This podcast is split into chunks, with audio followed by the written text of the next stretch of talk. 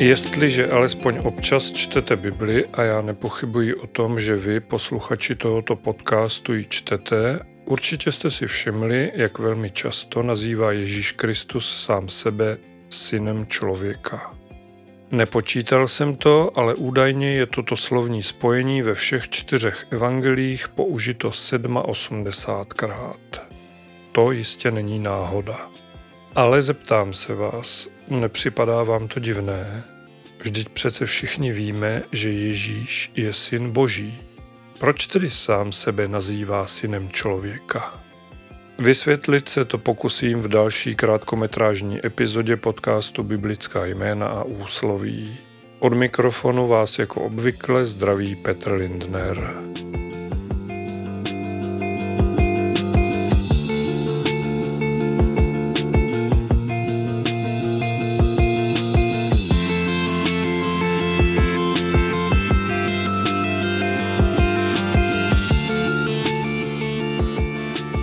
I mě zpočátku titul Syn člověka trochu provokoval. Snad právě kvůli onomu zvýšenému výskytu tohoto slovního spojení jsem si ale na něj postupně zvykl a přestal se tím zabývat. Nedávno jsem však četl knihu Richarda Rohra s názvem Nahá přítomnost a pod titulem Mystici to vidí jinak. A právě v této knize mi byla naservírovaná odpověď jako na stříbrném podnosu. V kapitole A co Ježíš Rohr mimo jiné píše.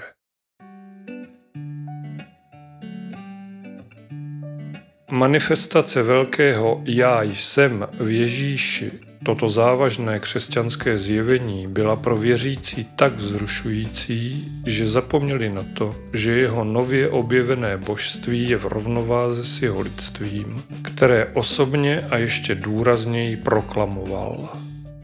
O několik řádků dál pak Rohr pokračuje.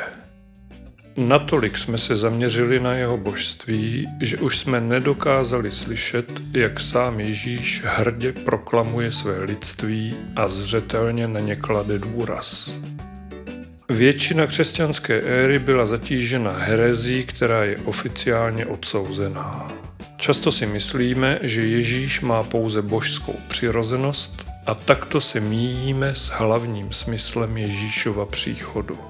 Nedokázali jsme pochopit, že v Ježíši jsou lidství a božství v rovnováze, což pravděpodobně vysvětluje, proč jsme si nedokázali spojit božské a lidské v sobě samých. Pro tento úkol jsme neměli správný software. Teismus věří, že existuje nějaký Bůh, Křesťanství věří, že Bůh a lidství mohou koexistovat na stejném místě. Tyto dvě koncepce univerza jsou naprosto rozdílné. Podle mé zkušenosti jsou však křesťané většinou dobrými teisty, kteří prostě náhodou dali svému bohu jméno Ježíš.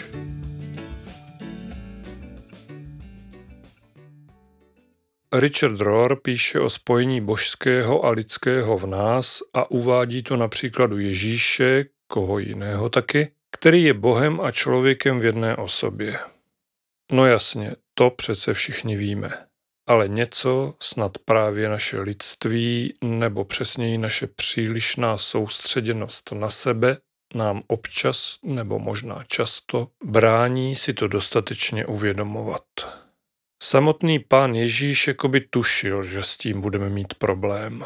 Proto alespoň podle mého názoru sám o sobě mluvil jako o synu člověka.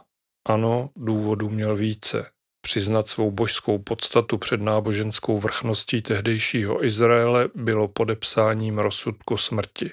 I k tomu posléze došlo, jak také víme.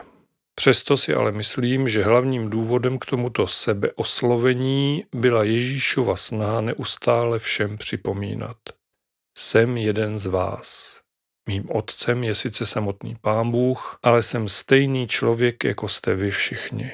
Stejně jako vy se umím radovat a stejně jako vy dokážu plakat. Jasně, Ježíš toho měl v sobě v úvozovkách o něco více. Ale i to bylo důvodem k tomu, aby o sobě mluvil jako o synu člověka.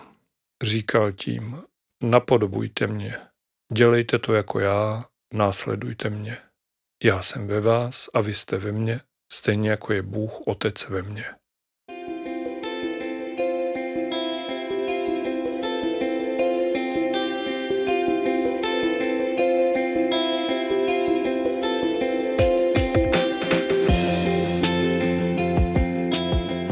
Je zajímavé, že ve starověku, čili v době, kdy Ježíš chodil po této zemi, mělo oslovení syn člověka tak trochu logičtější význam. Podívejme se do 11. kapitoly Matoušova Evangelia. Zde uvězněný Jan Křtitel posílá své učedníky, aby se zeptali Ježíše, jestli je to on, ten mesiáš, jehož příchod Jan oznamoval. Ježíš samozřejmě své poslání potvrdí, poté slovy Mezi těmi, kdo se narodili z ženy, nepovstal nikdo větší než Jan Křtitel, vyzdvihne Janův význam, aby v zápětí povětě, kdo má uši k slyšení, ať naslouchá, řekl. 16. až 19. verš 11. kapitoly Matouše. Ke komu připodobním toto pokolení? Je podobné dětem, které sedí na tržištích a volají na ostatní. Pískali jsme vám a vy jste netancovali. Naříkali jsme a vy jste se nebyli v prsa. Přišel Jan, nejedl a nepil a říkají, má démona. Přišel syn člověka, jí a pije a říkají, hle, člověk žrout a pijan vína, přítel celníků a hříšníků. Ale moudrost je ospravedlněna svými dětmi.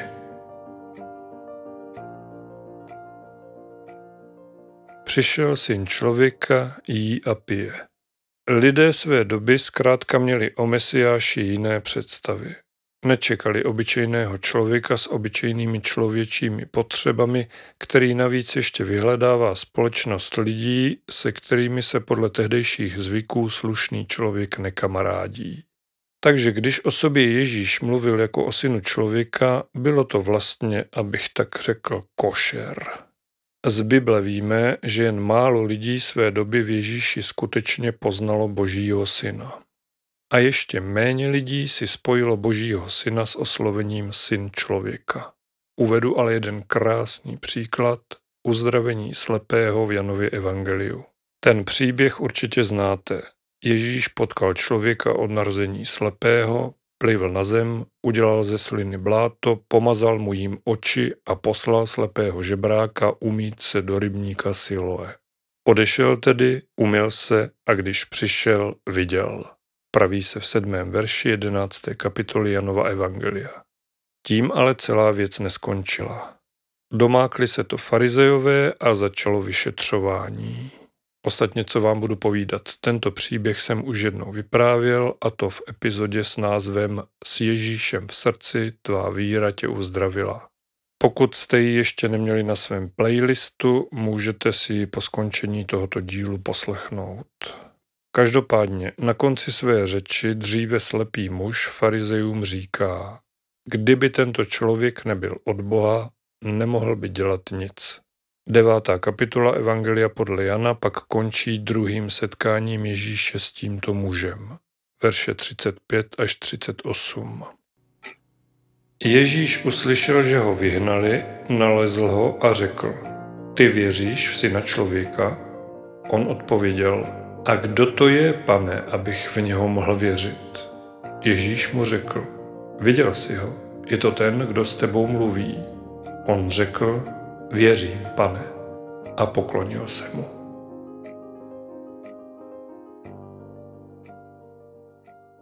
Ježíš se toho muže nezeptal, ty věříš Božího syna, ale ty věříš v syna člověka.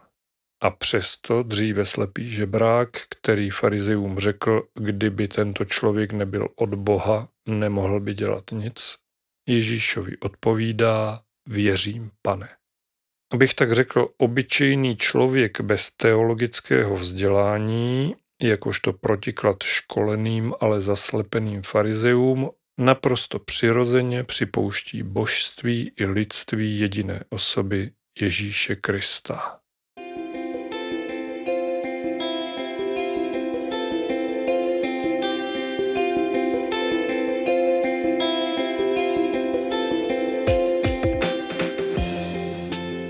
Vraťme se do přítomnosti.